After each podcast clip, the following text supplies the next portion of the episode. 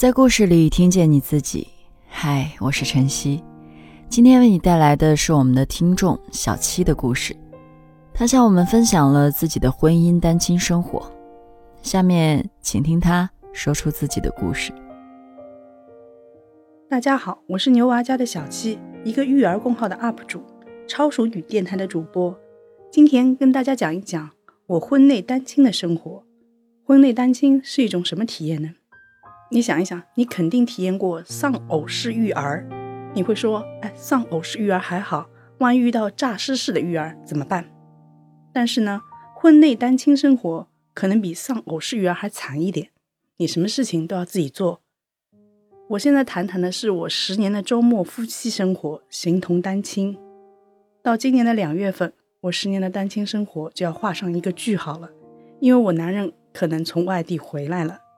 所以是时候为这段生活做一个总结。我生活坐标在上海，儿子一岁的时候，队友的公司有一个去外地升迁的机会。队友询问我的意见，说：“哎，要不要去啊？”我纠结了半天，就来了一句：“随便吧，你看着办吧。”队友立马跟了一句：“哦，你同意的，以后不要怨我。”现在想起来，队友真的是欲拒还迎的高手。哎，就好像是卖东西，先给你一个果子尝尝，你还没回过神呢，他已经把东西包好塞在你手里了，要你买单。如果你要反驳，他就来一句：“哎，你自己要买的，又不是我强迫你的了。”事实证明，当时的自己还是太年轻了，傻白又不甜。队友五天在外地上班，周末回家陪娃玩，日子过得很潇洒。一开始吧。我也没觉得有什么不好，他不在家，家里少了个指手画脚的。早上我把儿子送到公公婆婆家，晚上我下了班去我公婆家把孩子接回来，事情很 OK 呀。但慢慢的我就发现自己真是个缺心眼。队友过的是婚内单身的生活，五天除了上班，下班一个人爱干嘛干嘛，别提多开心了。这简直就是男人结婚后的最高境界。不用做家务，孩子有人带，多好。可我不行，我过的是婚内单亲生活，单亲跟单身一字之差。可是呢，生活水平不知道差了多少档。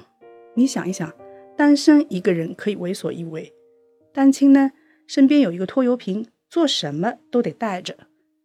一个人带孩子的日子就是一个人刚。虽然呢，公婆可以搭把手，吃喝拉撒他们可以解决。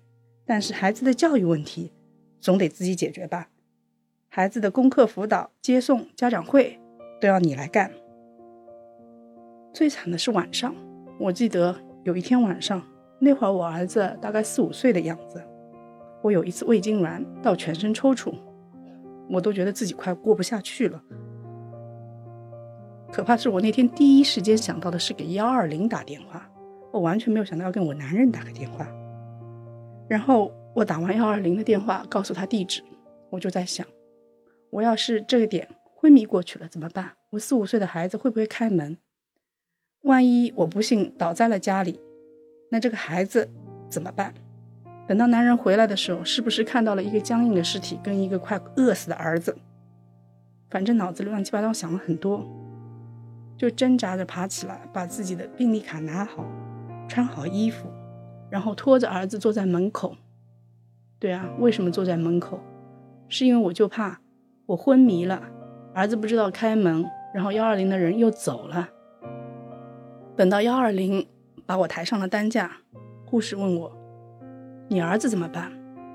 我看了看，我说：“家里没人带，带着吧。”于是那个四五岁的孩子跟我一起上了救护车，到了医院也没人帮忙挂号，护士说：“那我帮你去挂号吧。”然后他就帮我留在走廊间，可能那个点胃痉挛可能有一点炎症，所以我的寒热就起来了，整个人就蜷缩成一团。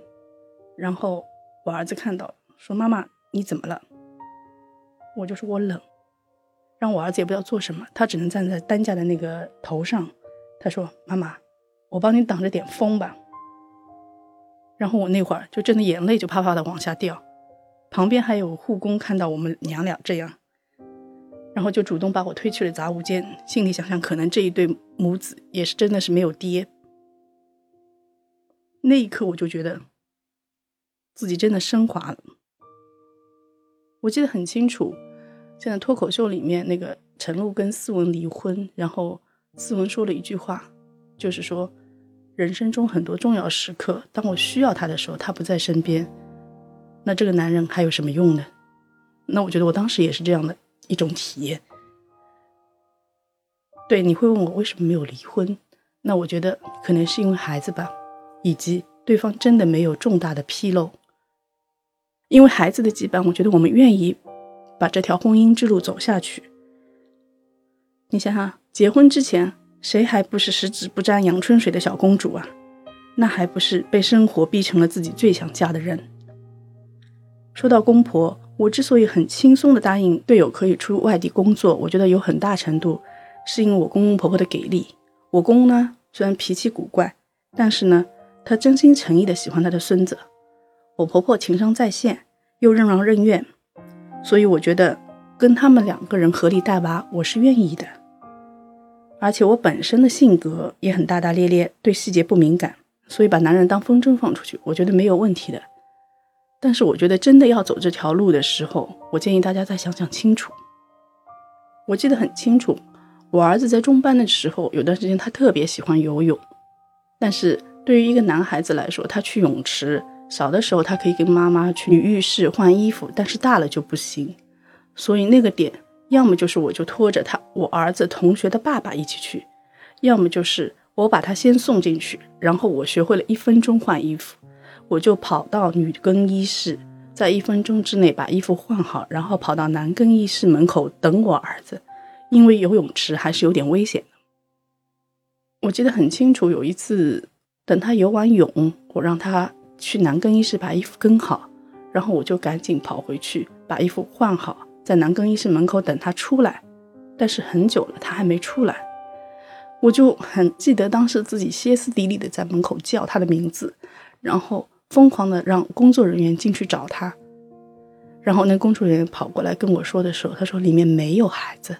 我当时真的一下子大脑空白。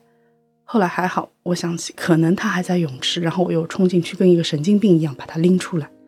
所以我觉得，如果你以后在游泳的时候看到这样歇斯底里的中年女人，请原谅她，有可能她真的是那个男孩没有爸爸陪伴，那个妈妈不得不去陪伴。除了我公婆，我觉得可以让我实现单身带孩子，还有一个就是社会分工。社会分工，我觉得承包了大部分男人可以做的体力活。比如说，你原来觉得煤气罐要扛上六楼，女人做不到，没有关系，现在有管道煤气了。比如通下水道、修马桶、换灯泡这些事情，你可以让物业解决。买米、买油、买盐拎不动的，快递可以帮你送达。所以呢，社会分工其实解决了很多男人应该承担的义务。能够让我有勇气婚内单亲的，除了我的神经大条、公公婆婆的给力，还要谢谢细致化的社会分工。有人会问我，男人出轨了怎么办？天要下雨，娘要嫁人，随他去吧。你把男人当成一个打工人，人放出去，工资卡留下就可以了。如果这样还有人能倒贴，那大概他们俩是真爱，倒是可以把男人让渡给他。爱对于很多中年人来说是奢侈品。我的精力和爱情都消耗在日常上班和带娃中，爱谁谁吧，老娘真的不 care。当然了，说不定你的男人就把你当成一个带薪保姆，你在家带娃又上班，他一个人多自在逍遥。我不止一次的跟男人说过，我他妈最羡慕的就是他的生活，一周七天，旅行两天，做爸爸的义务，这样的生活我也可以。很小的时候，我看《笑傲江湖》。总觉得小师妹不嫁给令狐冲 很遗憾，结婚以后才发现，那是金庸故意留给爱情最美好的想象。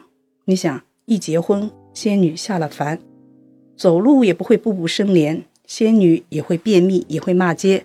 更悲催的是，永远有干不完的家务活在等你，还有一个二十四小时叫妈妈的亲生儿子，你理还是不理？每晚都累到昏迷。中年人哪有什么爱情啊？中年人只想跟床谈恋爱，谈到天荒地老。过着过着，这样的日子也就习惯了。我现在日常的口头禅是“算了吧”。前两天看《奇葩说》，听李诞说了一句：“成年人的崩溃是从‘算了吗’开始的”，深有同感。你想想，日常你需要他的时候，他不在身边，久而久之，你也觉得就这样吧，反正人逼一逼能成长。妈妈无所不能，人家妈妈可以干的事你也可以干，人家爸爸可以干的活你也可以干。我陪我儿子踢过球，爬过攀岩。坐过云云霄飞车，反正你能够想到的事情，我觉得我都可以干。有人说距离产生美，但对我来说，距离产生了陌生感。最近男人要回来了，一直嚷嚷着在家里跑马圈地，书房要给他腾个地方，抽屉要给他留两个地方。家里真的算来算去多了一个人，一点都不习惯。还有人说什么三十如狼，四十如虎，我觉得那都是骗人的。那可能是对于古代男人的要求。你想，古代男人三妻四妾，一个人满足三四个人，那是挺累的。但现在想想是不可能的。现代社会，女人要顶半边天，又忙又累，绝对是一剂良好的避孕药。最后，你如果问我这十年的单亲生活有什么收获吗？当然有，我变成了更好的自己，以及收获了一群跟我差不多的老娘们儿。你想想，我从一个。只有一份工作，只要自己吃饱，全家不饿的人，变成了一个可以带孩子、可以做工号主，还顺便又开了一档电台的女人，也好。今天的故事就分享到这儿，感谢你的收听，也诚意邀请你和我们分享属于你的故事，用私信或扫描下方二维码的方式联系我们，提交你的故事，加入幸福圈，与千万姐妹共同成长。幸福相随。